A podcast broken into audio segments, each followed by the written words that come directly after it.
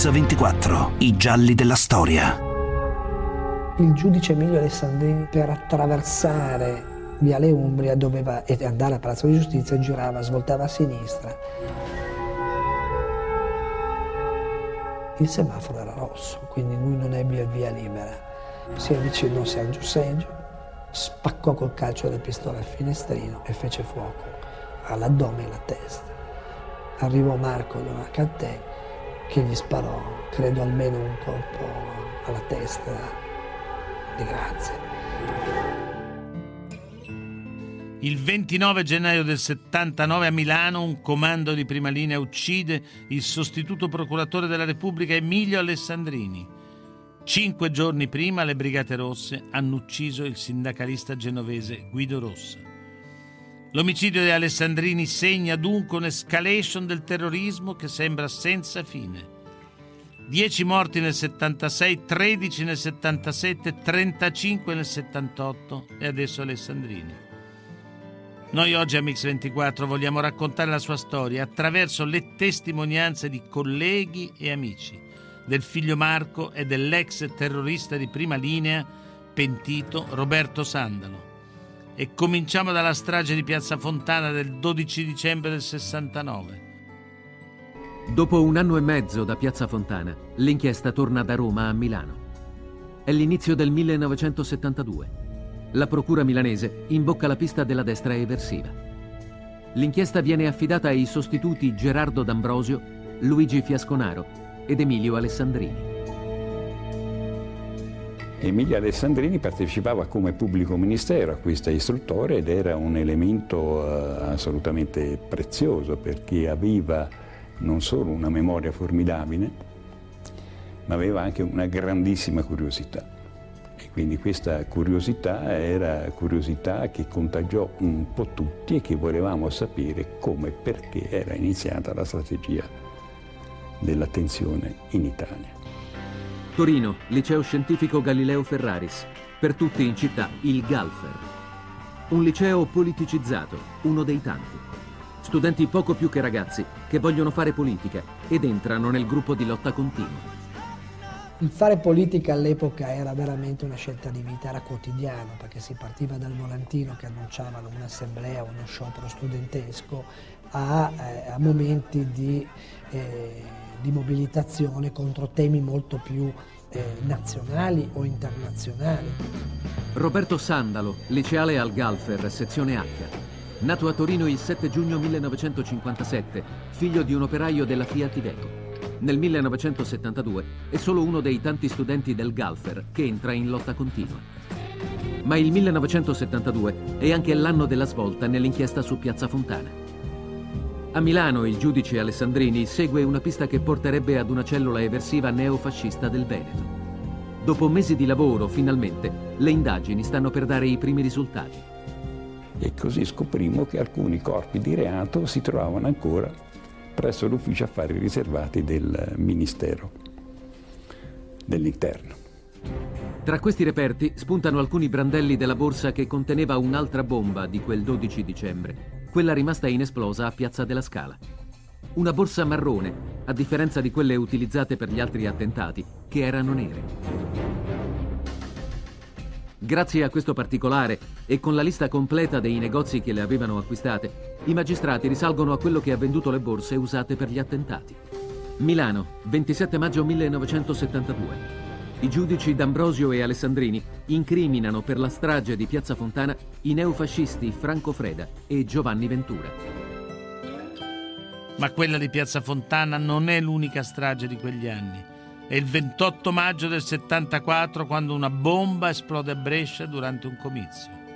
Brescia, 28 maggio 1974. Una bomba esplode in Piazza della Loggia, provocando 8 morti e 94 feriti.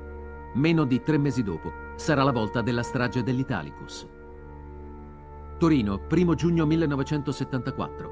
Al Galfer prende servizio un nuovo bibliotecario. Si chiama Marco Donat Catten. Suo padre, Carlo, ex ministro del lavoro, è uno degli uomini più potenti della democrazia cristiana. Roberto Sandalo e Marco Donat Catten diventano subito amici per la pelle.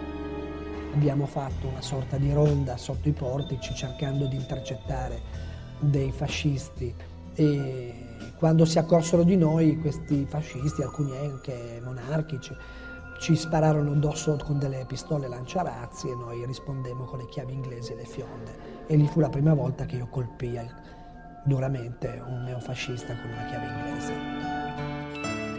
Una violenza diffusa che sembra inarrestabile. E così per tutti i ragazzi di destra e di sinistra che dopo i cortei si affrontano nelle piazze delle città d'Italia. Ma il 74 è anche l'anno della svolta sull'inchiesta di Piazza Fontana.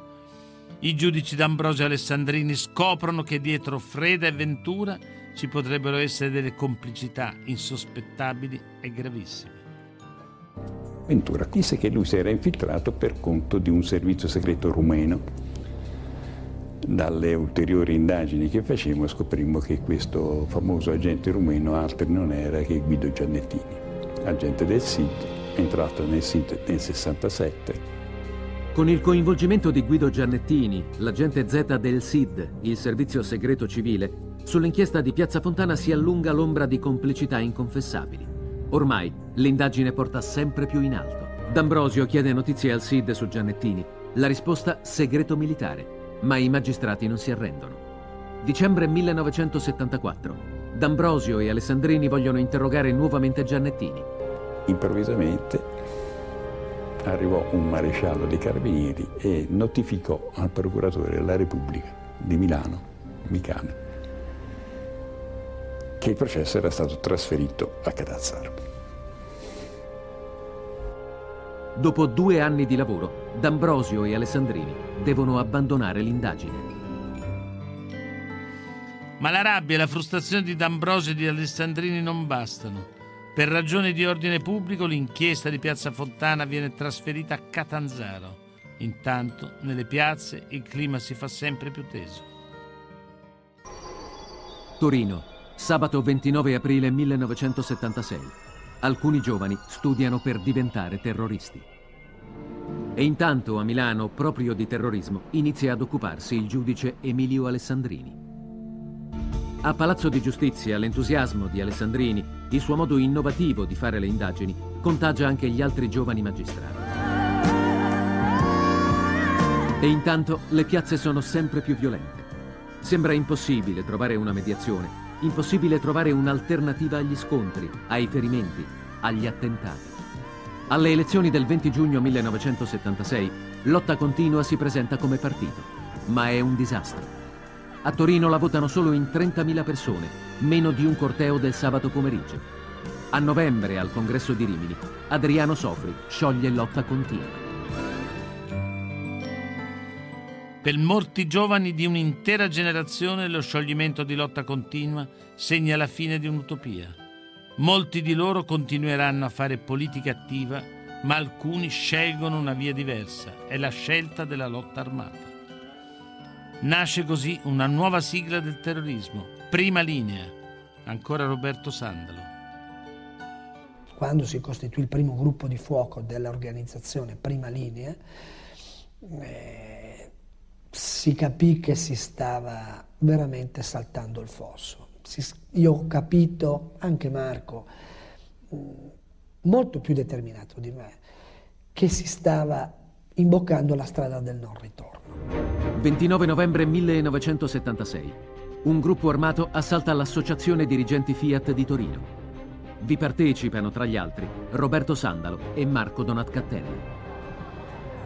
È nata Prima Linea vi confluiscono giovani di lotta continua, dell'autonomia operaia e del cosiddetto movimento. A sinistra, per numero di omicidi, sarà seconda solo alle Brigate Rosse. Con Roberto Sandalo, Marco Donacatè partecipa a molte azioni di prima linea. Nella primavera del 78 Donacatè si trasferisce a Milano dove entra nel gruppo di fuoco di prima linea. A tutti gli effetti adesso è un capo per Emilio Alessandrini intanto è diventato necessario capire ed è per questo che in pieno sequestro Moro si incontra a cena con Toni Negri, leader di autonomia operaia. È una mossa avventata, ma serve per capire meglio le dinamiche che si nascondono dietro al terrorismo. Intanto i terroristi sono arrivati a lui e il 13 settembre del 78. Milano, via Negroli, 13 settembre 1978. Viene arrestato Corrado Alunni, leader delle formazioni comuniste combattenti, che dall'inizio dell'anno operano insieme a Prima Linea. Nel covo di Alunni, insieme ad armi e documenti, viene trovata anche una foto di Emilio Alessandrini. Emilio Alessandrini è preoccupato. Dietro quella fotografia, secondo lui, c'è molto di più. Alessandrini confida i suoi dubbi a Dibio Paolucci, giornalista dell'Unità, decano della cronaca giudiziaria milanese. Mi disse, ma hanno trovato una, una, mia fotografia nel covo di Corrado Alunni, che era un, un terrorista, no? E dice, ma chissà come mai era lì, chi ce l'ha messa. Lui pensava, pensava che fossero i servizi segreti aver fatto questa cosa. Era stato fatto uno stralcio allora del, del, delle indagini sul SID ed era stata rispedita a Milano ed era stata affidata ancora una volta ad Alessandrini. E questo mi aveva preoccupato molto, perché dico, Emilio, mm, ma tu ti tieni da solo questa indagine sui servizi non ti esporre molto, cerchiamo di dividerci di, di, di farne consapevoli altri. Parallelamente all'inchiesta sui servizi segreti, con il collega Gigi Fiasconaro, Alessandrini è responsabile anche della sezione reati finanziari. Alla fine del 1978, sul suo tavolo, arriva un'altra inchiesta scottante, quella sul Banco Ambrosiano di Roberto Calvi. Alessandrini ha in mano il rapporto degli ispettori della Banca d'Italia. 500 pagine, il risultato di sei mesi di indagine in cui vengono messe in luce tutte le irregolarità nella gestione dell'impero finanziario di Roberto Calvi e i suoi legami con la loggia massonica P2. Alessandrini è un giudice in trincea sul fronte delle inchieste più difficili della Procura di Milano. Per Emilio Alessandrini non c'è un attimo di tregua, come racconta il magistrato Giancarlo Caselli e poi ancora Roberto Sandalo. Il primo ad organizzare alcuni incontri tra magistrati delle varie città per uno scambio di dati, notizie, informazioni verbali, in modo da rendere allargata a tutti una conoscenza completa, quanto più possibile completa almeno, del fenomeno fu Emilio Alessandrini. La notizia della creazione di un pool antiterrorismo e di una banca dati sull'eversione ha grande eco. Prima linea inizia a preoccuparsi. Una banca dati voleva dire catalogare tutte le sigle del terrorismo diffuso, voleva dire catalogare tutti i nomi di sospetti, non solo a Milano, stiamo parlando di Italia, di nord, almeno di nord Italia, nella logica terribile, cinica, di prima linea di quel momento, persone come lui, come Walter Tobagi, rappresentavano un nemico sottile, un nemico che comunque ridava fiato, ridava uno smalto a queste istituzioni corrotte, deviate, stragiste. Dicembre 1978. Roberto Sandalo, che sta facendo il servizio militare negli Alpini, è lontano da prima linea. A Milano, intanto, il suo amico Marco Donatcaten e gli altri leader di prima linea stanno preparando la campagna d'inverno contro la magistratura.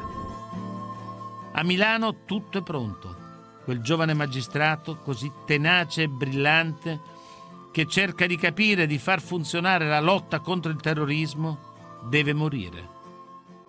La mattina del 29 gennaio 1979, prima delle 8.30, è stata una mattina come tutte le altre, con mio padre che mi accompagna a scuola in via Colletta.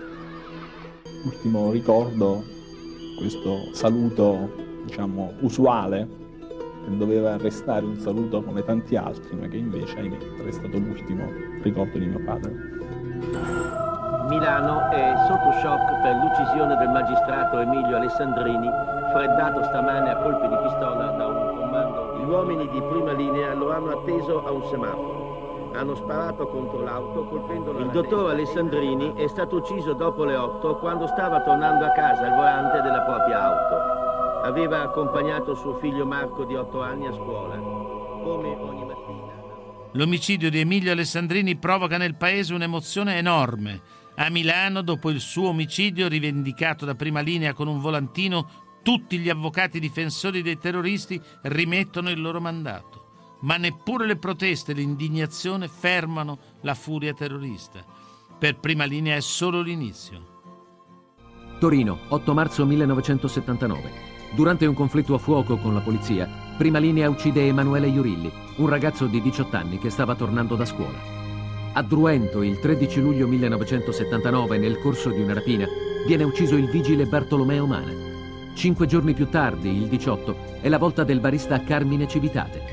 Ad entrambe le azioni partecipano sia Sandalo che Donat Catten. Prima linea torna a far fuoco il 21 settembre. A cadere è Carlo Ghiglieno, dirigente Fiat. Il 7 febbraio 1980 a Milano tocca a William Wacker, sospettato di essere un delatore. Il 5 marzo a Monza, Paolo Paoletti, dirigente dell'ICMESA.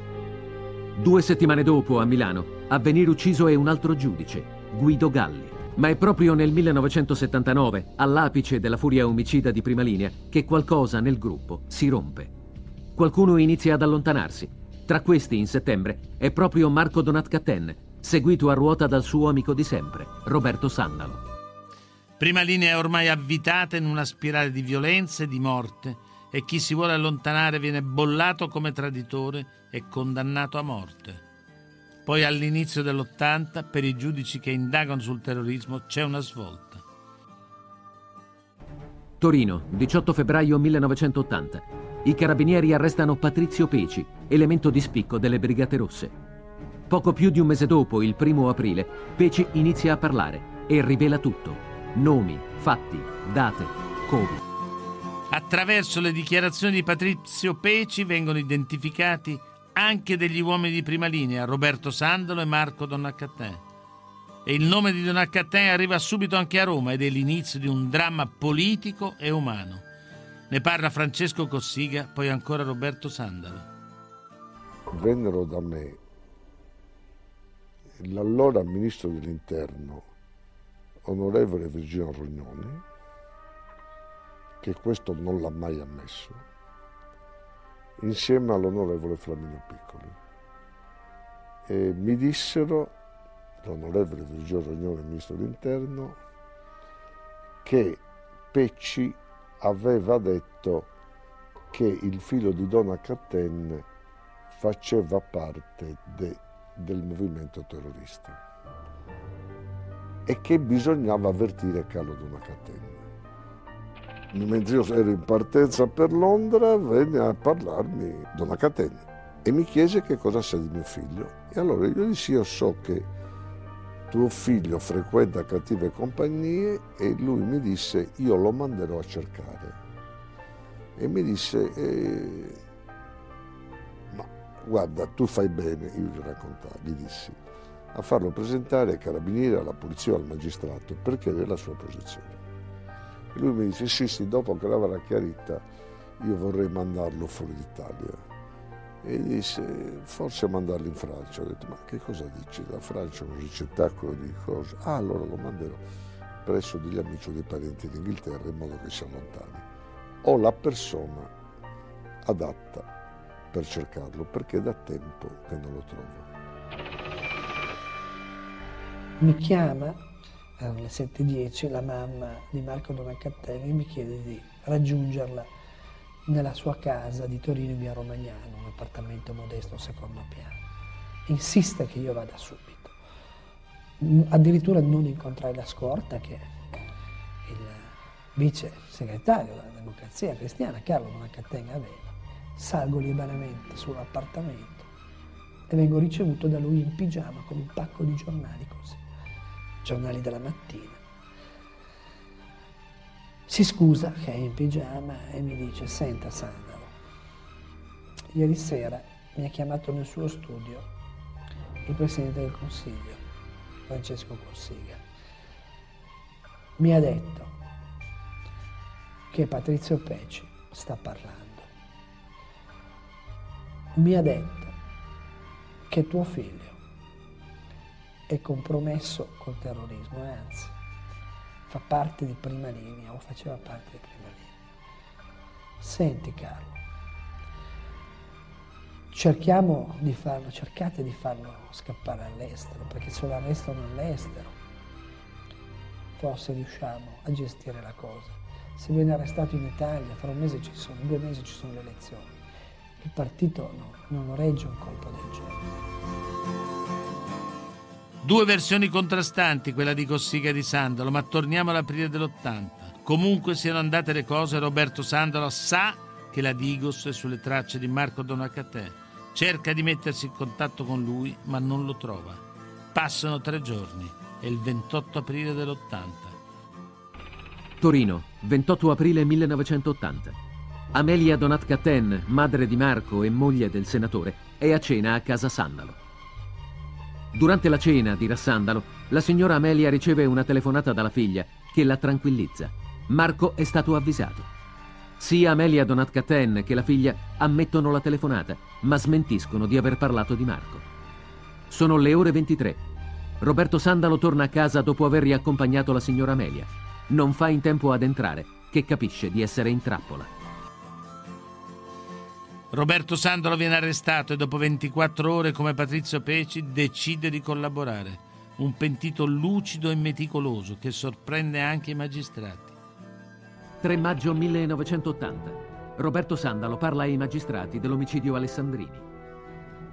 Dice Sandalo, il comando era formato da sei persone, Marco Donat Catten, nome di battaglia Alberto, Nicola Solimano, nome di battaglia Sandro, Sirio, nome di battaglia, Matteo, nome di battaglia. 7 maggio. Il quotidiano Paese Sera, riprendendo i verbali di Peci, parla di Marco Donat-Catten come possibile terrorista di prima linea. La magistratura di Torino emette un mandato di cattura contro di lui. 8 maggio. La notizia è ormai di pubblico dominio. Si consuma così, di fronte agli occhi di tutti, il dramma politico e umano di un padre, il vice segretario della DC, Carlo Donat-Catten. 11 maggio. Il nome di Roberto Sandalo compare su tutti i giornali accanto alla notizia del mandato di cattura per Marco Donat-Catten. Ma del figlio del vice segretario della DC non c'è più traccia. Salito su un treno, è riuscito a fuggire in Francia. Marco Donat-Catten è al sicuro in Francia, ma la magistratura continua a indagare immaginando un coinvolgimento di Cossiga nella fuga. Il procuratore di Torino invia a Nilde Iotti, presidente della Camera, gli atti per una possibile messa sotto accusa del presidente del Consiglio Francesco Cossiga.